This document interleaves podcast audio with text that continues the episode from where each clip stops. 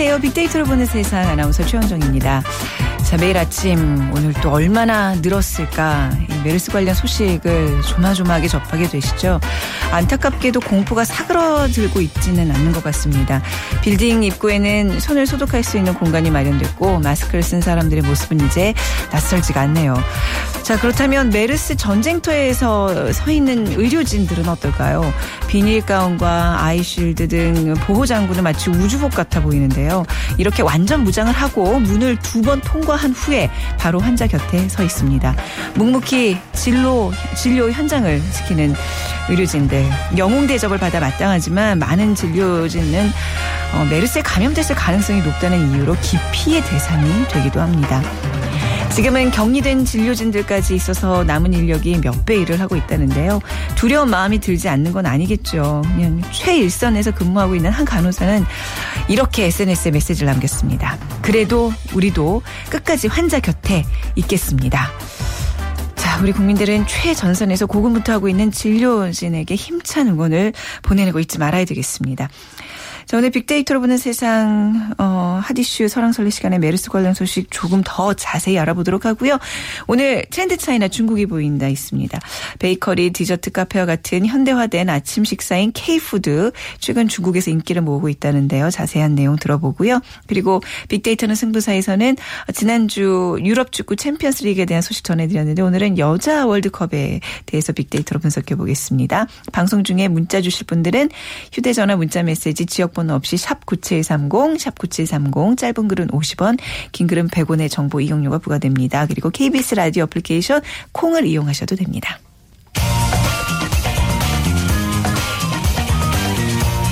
핫클릭 이슈 설왕설래 네, 오늘 핫 이슈들을 빅데이터로 분석해보는 시간 위키프레스의 정현진 편집장과 함께하겠습니다. 안녕하세요. 네, 안녕하세요. 조영진입니다. 자, 먼저 메르스 얘기부터 좀 해볼까요? 그렇습니다. 뭐 메르스 관련 여러 가지 키워드들이 역시 오늘도 이 포털 네. 사이트 3사를 지금 점령하고 있는데요. 네. 먼저 뭐 임신부 확진이라는 키워드 상당히 많은 분들이 지금 관심 있게 보고 있습니다. 우리나라에서 최초로 뭐 있는 일이라고 하죠. 네. 어, 이달 이번 달에 지금 출산이 예정되어 있는 임신부 지금 막달이죠.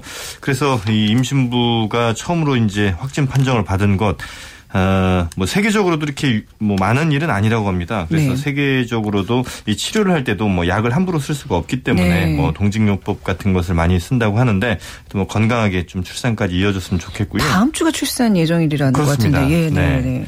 또이 박근혜 대통령의 방미 연기 어, 미국 방문이 연기가 됐죠. 이 문제에 대해서도 많은 분들이 또 관심을 가지고 있고요. 네. 또 이번에 공기 중 감염이란 키워드도 있었는데 네네. 지금 이 삼성 서울병원 응급실 밖에서 그러니까 중동호흡기 증후군인 메르스 첫 환자가 발생이 된 건데 그래서 어떻게 과연 메르스에 감염됐는지 네. 어, 이게 공기를 통해서 어, 감염된 게 아니냐 이제 이런 네. 우려가 지금 나오고 있거든요. 의혹들이 지금 나오고 있죠. 근데 네. 지금 질병관리본부에서 이제 발표하기로는 공기 감염 가능성은 낮다고 다시 이렇게 속보를 지금 뜨고 있네요. 네. 그래서 아마도 뭐 그 가능성은 낮 겠습니다. 그리고 네. 어, 지금 삼성병원 측에서도 이게 이제 응급실에서 썼던 도구가 어, 밖에서 이제 다시 쓰이면서 이렇게 감염됐을 가능성이 있다 이런 얘기들도 하고 있는데 네. 어떤 원인이었는지 어떤 매개를 통해서 감염이 된 것인지는 정확하게 좀 어, 밝혀내야 음. 될것 같습니다. 네. 그리고 이 메르스 외에 있는 뭐 키워드들 좀 살펴보면 김홍경 암투병이라는 키워드가 있는데요.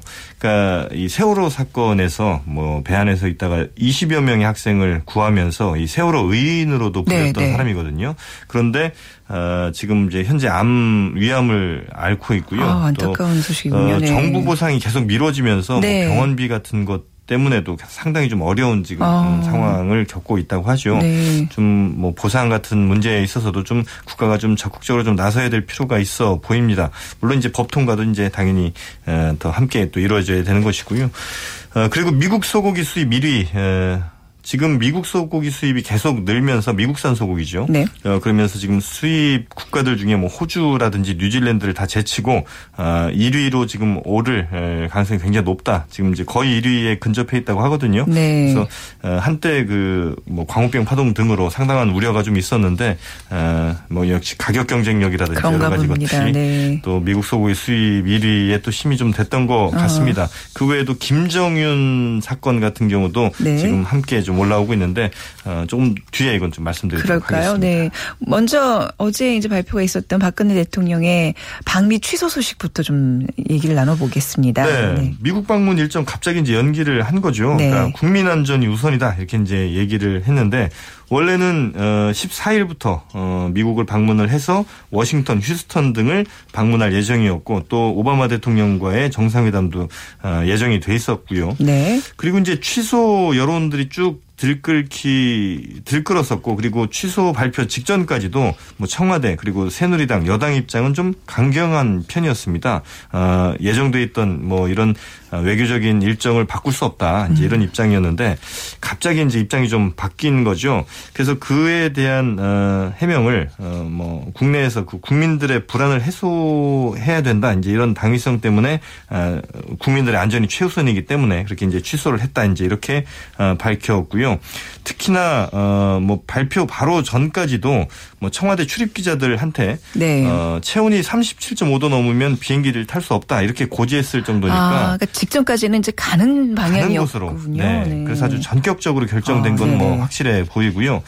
문제는 이제 청와대도 상당히 좀 말이 바뀌면서 조금 이른바 그 모양이 좀 빠진 것 아, 같은데 아, 이 새누리당 지도부도 어, 이른바 직격탄을 좀 맞았습니다. 왜냐하면 김무성 대표를 비롯해서 뭐 이인재 최고위원이라든지 김태우 최고위원도 뭐 바로 직전까지도 방미 취소 말이 안 된다 이런 주장을 했기 때문에 이기에 대해서 또 어떤 얘기들을 할 수 있을지 이 부분도 좀 어, 난제인 것 같습니다. 네, 그러니까 뭐 미국과 정상회담 그 일정을 다시 잡는다는 게 쉬운 일은 아니기 때문에 그렇죠. 네. 방미 취소 결정 쉬운 결정은 분명히 아니었겠습니다만 워낙 그 부정적 여론이 많았었잖아요. 네, 네. 그래서 아마도 국민들의 의견 의견을 좀 들어서 이게 또 방미 취소로 이렇게 가닥을 잡은 게 아닌가 싶은데 어떻습니까? 글쎄 일단 뭐 온라인 네. 여론을 좀 살펴보면요. 그 취소 발표 전까지는 네. 부정적 여론이 굉장히 많았습니다. 그러니까 예. 미국 가는 것에 대한 부정적 여론이죠. 네, 네. 어, 한 9대 1 정도로 압도적으로 그래서 뭐 심각, 논란, 위험, 무책임, 불안, 위기 이런 등의 감성 단어가 어, 감성 분석 상위 10위 안에 쭉 어, 놓여져 있었고요. 그래서 이 방미 반대 목소리가 좀 높았었는데 이 방미 취소 딱 결정 이후에는 한 찬반이 한 반반 정도로 팽팽하게 좀 갈리는 것 같아요. 네. 그래서 방미 일정 연기 잘한 일이다 이런 의견들. 그래서 아울러 국가적 비상사태에 준해서 총력 대응해 달라. 어, 또 어, 평택 등 일부 지역의 재난 지역도 선포하고 긴급 지원에 좀 나서주길 바란다. 이제 이런 의견도 있고요. 또 메르스 강국이란 오명에서 빨리 벗어나야 경제 그리고 외교도 정상화시킬 수 있는 것 아니겠느냐. 네. 메르스 먼저 하는 것이 우선이다. 이제 이런 어, 그 잘했다는 의견들도 좀 있고요. 어 그리고 메르스가 선진국에선 그리고 미국 같은 나라에서는 그렇게 심각하게 받아들여지지 않고 있는데 이것 때문에 어 이렇게 방미를 취소한다는 것은 이거 우리나라 후진국으로 좀 음. 인식되지 않겠느냐 어, 이런 의견도 있고요. 또 우리나라는 대통령이 없으면 아무 일도 못하는 것이냐. 네네. 네. 보건복지부 장관은 왜 있고 질병관리센터는 왜 있느냐. 이런 질타의 의견도 있습니다. 또 앞으로는 무슨 조그만 일만 생겨도 다 공식 일정 취소할 거냐는 의견들 또 방미 취소 때문에 우리나라를 진짜 어, 메르스에 아주 심각한 거로 인식을 하고 외국인들도 그런 생각을 하고 관광도 그나마 올 것도 안 오는 건 아니냐 음. 이런 의견들까지 함께 지금 감론을 박이 이어지고 있습니다. 그렇군요. 자 다른 소식으로 넘어가 보겠습니다. 이제 그 한국인 천재 소녀 그 하버드와 이제 스탠포드를 동시 입학해서 학교를 골라다니게 생겼다는 그 천재 소녀의 이 이야기가 다 거짓으로 지금 판명이 되고 있는데 네. 지금 안 그래도 이제 방송 전에 저희끼리 얘기했지만 이게 과연 왜 이랬을까 이게 사실일까 믿겨지지 않는 분위기예요. 네. 이게 어떻게 된 거죠? 많은 네. 언론들에서 나왔습니다만 워낙 이제 이례적인 일이었고요. 뭐 네. 뭐그 유명한 대학들 두 곳에서 동시에 이제 합격을 할 수 있습니다만 두 네. 군데를 또 1년, 2년씩 뭐 이렇게 또 따로따로 다닌다고 하는 것이 네. 참 이례적인 일이었고 어 심지어 뭐 그 유명한 그 페이스북 CEO 마크 주커버그도 뭐 어, 자기를 만나고 싶어 한다 이런 얘기까지 오가면서 언론에서 뭐 대서특필이 됐었는데 네. 그래서 지금 현재 상황으로 보자면 지금 뭐 양 대학 그러니까 하버드라든지 스탠포드 대학은 아, 이 어, 합격한 사실이 없다 이렇게 지금 공식적으로 음, 네. 얘기됐기 때문에 이 김정윤 양의 사건은 일단은 거짓으로 좀 저희가 볼 수가 있을 텐데 지금 이 김정윤 양이 부모마저 속인 건지 그래서 부모님은 모르는 상태였는지 그게, 아니면 그게 가장 궁금해요 사실. 그러니까 네. 가족이 함께 예, 네. 이 거짓을 만들어낸 건지 네. 이건 아직 좀 알 수가 네. 없거든요. 그래서 음. 어, 확실한 거는 뭐 명문대에 대한 과도한 집착이 우리 사회에 음. 좀 있었는데 그런 게 좀 만들어낸 것 아니냐 이제 이런 것은 의견들이 많이 나오고 있습니다. 지금 다니고 있는 학교가 굉장히 그 명문 과학고라면서요. 네, TJ 뭐 과학 고라는 곳인데요. 그러니까 예. 그런 어떤 주위에 대한 기대에 대한 대한 압박감으로 네. 이 친구가 이제 좀 부모에게 거짓말을 한 게 아니냐라는 얘기도 나오고 있는데 아무튼 이제 이게 워낙 주목을 많이 받았던 네. 일이라 이 학력 위조 논란이 굉장히 시끄러워지는 것 같아요. 그렇습니다. 예, 예. 그래서 뭐 예. SNS에서도 좀 보니까요. 어, 한 엿새 동안 한 7천여 건 이상의 이제 그 데이터들이 좀 있었고 뭐 역시 뭐 어, 사기라든지 가족 거짓 또뭐 네. 뭐 가짜 관심병, 뭐 위조, 뭐 이런 얘기들이 많이 오가고 있는데 그래서 그 이 아버지도 당황스럽다 이제 이렇게 인터뷰를 할 때 좀 어, 그때부터 좀 이상했던 것 아니냐. 어, 그래서 이제 거짓말이 어, 마치 현실과 구분이 잘 안 되는 리플리 증후군 아니냐 리플리 이런 네. 어, 얘기도 좀 나오고 있는 것 같고요. 음. 어, 그래도 공부는 꽤 잘한 것 같은데 이 굳이 하버드, 스탠포드까지는 아니더라도 본인 실력에 맞는 대학 가서 열심히 공부해서 잘 살면 되는데 네. 왜 저렇게까지 해서 본인도 물론 또 가족들까지 이렇게 어렵게 만드는지 모르겠다. 이제 이런 의견들 또 개인의 능력이나 인성보다는 졸업장으로 평가하는 사회에서 자신을 인정받기 위해서 수단 방법을 가리지 않다가 이런 일이 생긴 게 아니겠느냐 이런 평까지 함께 나오고 있습니다. 네, 그냥 뭐 희대 사기 그뭐 웃고 넘어갈 만한 일은 아닌 것 같은 게요, 그렇죠? 이 어떤 그렇죠. 학력에 대한 이런 강박을 우리 사회의 어떤 그런 또 쓴 모습을 네, 보여주는 것 같아서 우리나라가 학력 위조 또 몇 년 전에 네, 굉장히 예. 또 심란했었죠. 그렇죠. 네, 좀 안타까운 소식으로 받아들이겠습니다. 오늘 말씀 잘 들었습니다. 네, 감사합니다. 네, 지금까지 위키프레스의 정현진 편집장과 함께했습니다.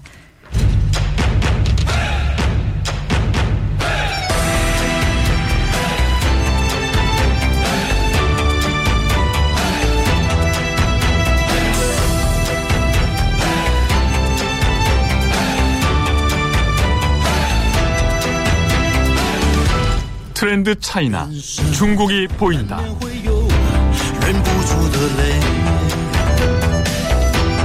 네, 중국 시장의 핫 이슈와 트렌드를 분석해 드립니다. 미중 산업 경제 연구소 조용찬 소장과 함께하죠. 안녕하세요, 소장님. 네, 안녕하십니까? 네. 먼저 중국의 경제 이슈들 어떤 것들이 있는지 간단히 살펴볼까요? 네, 중국은 지난 한 달간 무려 20개 대형 경기 자극책을 발표했는데요. 네. 어, 그럼에도 소비자 물가 지수는 한 자릿수 때 그 요도 요지부동이고요. 내수 부진 그리고 수입도 감소를 하고 있습니다. 이 때문에 추가 금리 인하 가능성이 높아졌다는 어, 뉴스나 댓글들이 많이 올라오고 있고요. 17개 성의 그 지방판 호족 개혁이 이제 시작됐다는 이야기. 그리고 증시와 관련해서는 어, 사상 최대 IPO로 기록된 중국 핵전이 상장 첫날 무려 43%나 급등했고요. 네. 어, 중국 증시가 MSCI 신흥국 지수에 편입이 불발됐다는 뉴스들이 주요 그 분석 기사로 올라왔습니다. 네. 자, 지난주에는 이제 그 한식당, 중국에서의 한식당과 관련돼서 이제 K푸드 얘기를 이제 우리가 해봤는데요. 이번 주엔 또 새롭게 뜨는 K푸드가 있다면서요? 네, 그렇습니다. 중국에서 건강식이라고 할 수 있는 한식뿐만 아니라 어, 베이커리라든지 네. 어, 디저트 카페 그리고 죽과 같은 어, 현대화된 아침 식사인 K푸드가 다시 중국에서 인기를 끌고 있다 그럽니다. 네. 중국인들은 아침에 대부분 죽이라든지 중국집 빵인 그 만토 같은 거를 식사 대용으로 썼는데요. 지금은 좀 소득이 좀 늘어나면서 서구식 베이커리라든지 프리미엄 죽과 같은 아침식 대용으로 바뀌고 있다 그럽니다. 네. 이 때문에 뭐 디저트 카페 카페를 비롯해서 아, 한국식 커피숍에서는 아, 이와 관련된 어, 소구화된 베이커리를 제공해주면서 아, 중국의 그 입맛도 바꾸고 있다 그럽니다. 어, 우리나라 이제 빵 맛이 중국인들의 입맛에 사로잡고 있다는 얘기인데 어떤 뭐 베이커리나 디저트 전문점 어떤 기업들이 있을까요? 네, 그 제빵과 관련해서는 네. 뚜레주로 그리고 파리바게트가 진출되고 있고요. 네. 어, 최근 한국식 디저트 전문점 설빙이라고 해서 뭐 눈꽃 빙수라든지 인절미 빙수로 유명했던 이 회사가 아, 중국에 많은 점포를 내고 있습니다. 이뿐만 아니라 아, 중국의 우리나라의 그 동네 빵집도 아, 중국에서 속속 문을 열고 있고요. 또 중국에서는 커피점에서 다양한 그 디저트 메뉴들을 제공하고 있기 때문에 네. 뭐 갖고 오낸 그 크로아상 빵이라든지 어, 생크림 케이크 그리고 치즈 케이크와 같은 부드럽고 촉촉한 식감을 갖고 있는 50에서 70개 정도의 그 디저트 메뉴를 제공하고 있습니다. 이 때문에 마니나 망고 식스, 투썸, 음. 주커피 등이 중국에서도 인기리에 지금 중국인들의 입맛을 바꾸고 있다 그럽니다. 네. 자, 중국의 베이커리 시장 규모는 얼마나 될까요? 중국 사람들이 빵을 잘 먹나요? 그것도 좀 궁금한데요. 네, 중국에서는 네. 쌀 같은 경우 에는 그냥 곡기를 좀 떼우는 형태고요. 네. 나머지는 그 그 고기라든지 그리고 요리뿐만 아니라 빵 등을 많이 먹습니다. 그렇습니까? 네. 어, 중국의 베이커리나 커피 시장 규모를 보면 연간 44조 원 정도 규모인데요. 오, 연평균 성장률이 무려 45%로 세계에서 가장 빠르게 성장하는 시장입니다. 네. 시장 조사 기관인 그 카나디안 같은 경우에는 중국의 베이커리 시장은 2018년이면 미국에 이어서 세계 두 번째 큰 시장으로 성장할 것이라 그러는데요. 네. 중국에서는 15,500개 제과 제과점 그리고 제빵 생산 업체가 있고요. 5만에서 한 6만 개 정도로 추산되는 베이커리 전문점이 있다 그럽니다. 네. 그 이제 우리 중국에 진출한 우리나라 베이커리 가운데 좀 성공한 중견 기업을 몇 개 소개해 주실 수 있을까요? 네, 중국에서도 한국의 빵 전쟁이 한창인데요. 네. 어, 별에서, 어, 별에서 온 그대 그 커플인 어, 전지현, 김수현을 쓰고 있는 파리바게트, 뜨레쥬르가 그 적극적인 마케팅 덕분에 지금은 줄을 서야지 어, 빵을 구입하는 그런 진풍경도 네. 일어나고 있습니다. 오늘 말씀드리는 그 SPC 그룹의 어, 파리바게트 같은 경우에는 2004년에 중국에 처음 진출했던 우리나라 제빵 회사인데요. 뭐 현재는 121개 매장을 갖고 있고요. 올해부터는 가맹점 사업을 시작하기 때문에 아, 매장 수가 한 500개 점포까지 늘어날 것이라고 합니다. 네네. 뭐 깐깐한 중국인들의 지갑을 열기 위해서는 현지화만이 답이 되는데요. 그렇죠. 어떻게 어, 떻게 달라지나요? 중국 가서는? 네, 네, 중국에서는 아무래도 소고기 가루를 뿌린 육성 빵을 비롯해서 네. 유기농 친환경 제품을 어, 중국 그 소비자 식습관에 맞춰서 메뉴를 개발했습니다. 이 때문에 작년 매출액이 천억 원을 돌파했고요. 네. 이 때문에 손익 분기점을 넘어섰다 그럽니다. 이뿐만 아니라 케이크 교실과 같은 행사, 마케팅 활동도 하고 있고요. HSBC의 그 국제 골프 대회나 F1 경기에 어, 대행 회사, 로 참여하면서 고급 그 브랜드로서의 정착이 가능했다 그럽니다. 음, 어, 그 뭐, 소고기 가루를 뿌린 육송빵이라는 건 좀 처음 들어보는데 궁금해지는데요, 맛이. 자, 아무튼 그 한국 기업과 경쟁하는 또 거기에 현지에 또 베이커리들이 많을 거 아니에요. 어떤 기업들이 있을까요? 네, 체인 형태의 그 대형 네. 베이커리 기업들이 많은데요. 중국 내에서 세계에서 인기 있는 브랜드를 보면은 네. 400개 매장을 갖고 있는 대만계 기업인 85도 C가 있습니다. 24시간 영업하는 그 카페 형태의 점포인데요. 네. 뭐 이외에도 싱가포르 업체의 그 브레드 토크 같은 경우가 어, 파리바게트나 CJ 뚜레쥬르와 경쟁을 하고 있습니다. 어, 싱가포르의 그 브레드 토크 같은 경우에는 우리나라에도 진출되어 있는데요. 딘타이펑이라고 해서 만두 회사가 진출되어 있는 그 회사의 모회사입니다. 어, 이 회사 같은 경우는 2000 3년에 중국에 진출해서 200개 직영점을 갖고 있는데요. 들어가 보면 그 독특한 디자인과 그리고 대리석, 스테인레스강 유리 위주로 아주 그 점포 인테리어가 아주 정갈한 느낌을 주고 음. 있기 때문에 네. 중국인들이 상당히 사랑하고 있고요. 중국의 대표 로컬 어, 베이커리 업체라고 할 수 있는 하오리 라이 같은 경우에는 중국 전역의 80여 개 도시에 1000개 직영점을 운영하면서 연평균 20%의 높은 매출 네. 성장률을 기록하고 있다고 합니다. 요즘 우리나라도 어떤 그 중견 기업 어떤 대기업들의 빵집 뿐만 아니라 이제 왜 개인 파티쉐들이 차리는 그 조그만 소규모의 그런 디저트 이런 거 파는 데가 유행인데 혹시 중국에서도 이런 게 가능할까요? 그 뭐그 그 어떤 한국 시장 청년 창업의 사례가 있다면 소개해 주시면 좋을 것 네, 같아요. 중국에서는 커피점에서도 다양한 케이크라든지 차, 피자 같은 다양한 메뉴를 제공해 주고 있는데요. 네. 이 때문에 프리미엄 그 베이커리를 즐기고자 하는 중국인들이 한국식 커피점에 많이 그 들린다고 그럽니다. 2011년에 문을 연 한국 커피점 망커피 같은 경우에는 네. 뭐 현재는 100개 점포를 갖고 있지만요. 올해 연말까지는 300개 정도로 늘 것이라고 합니다. 겁니다. 여기에 가보면 헬리포터식으로 좀 어둡고 그리고 샹드리에가 각 테이블마다 좀 달려 있는데요. 이런 독특한 인테리어뿐만 아니라 와플이나 파스타, 음. 피자 팥빙수, 생크림 케이크, 치즈 케이크 같은 한 70여 종류의 그 넘는 메뉴랑 네. 빙수 같은 계절 메뉴를 제공하고 있기 때문에 뭐 중국인들로부터 사랑을 받고 있고요. 1인당 고객 한 사람당 소비 금액이 50위엔 우리나라 돈으로 한 9천 원 정도가 되기 때문에 네. 뭐 스타벅스보다도 상당히 앞서가는 회사라고 어, 봅니다. 네네. 그러니까 한 번에 가서 1인당 소비 금액이 한 9천 원이라 그러면 이게 빵 가격이 그러니까 중국에서의 베이커리 가격이 비싸단 얘기예요? 아니면 좀 싸단 얘기예요? 감이 안 오는데요. 네, 네. 중국에서는 대만계 85도씨 같은 네. 경우에는 커피가 한 8유엔, 중국에서는 커피가 대부분 8유엔 정도가 되고 있고요. 그 얼마 정도 되는 거죠? 어, 우리나라 네. 돈으로 해서는 한 1,500원 정도가 아, 됩니다.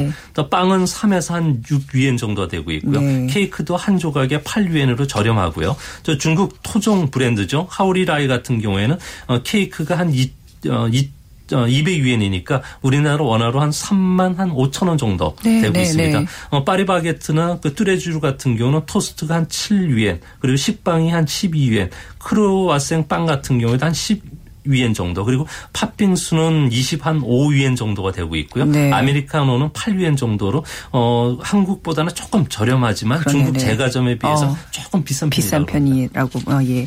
자 이제 뭐 중국에서의 어떤 베이커리 창업에 관심 있으신 분들 글쎄요.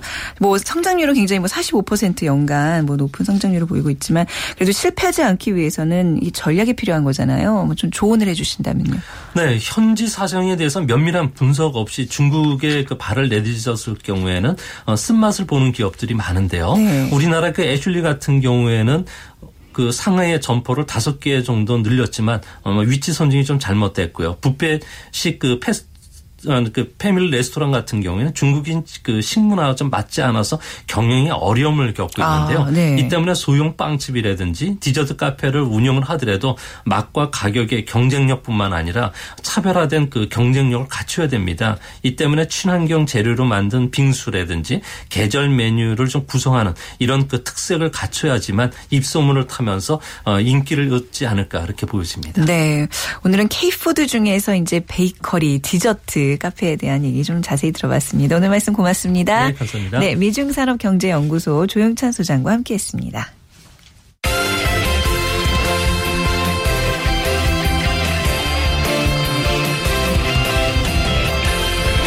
빅데이터는 승부사.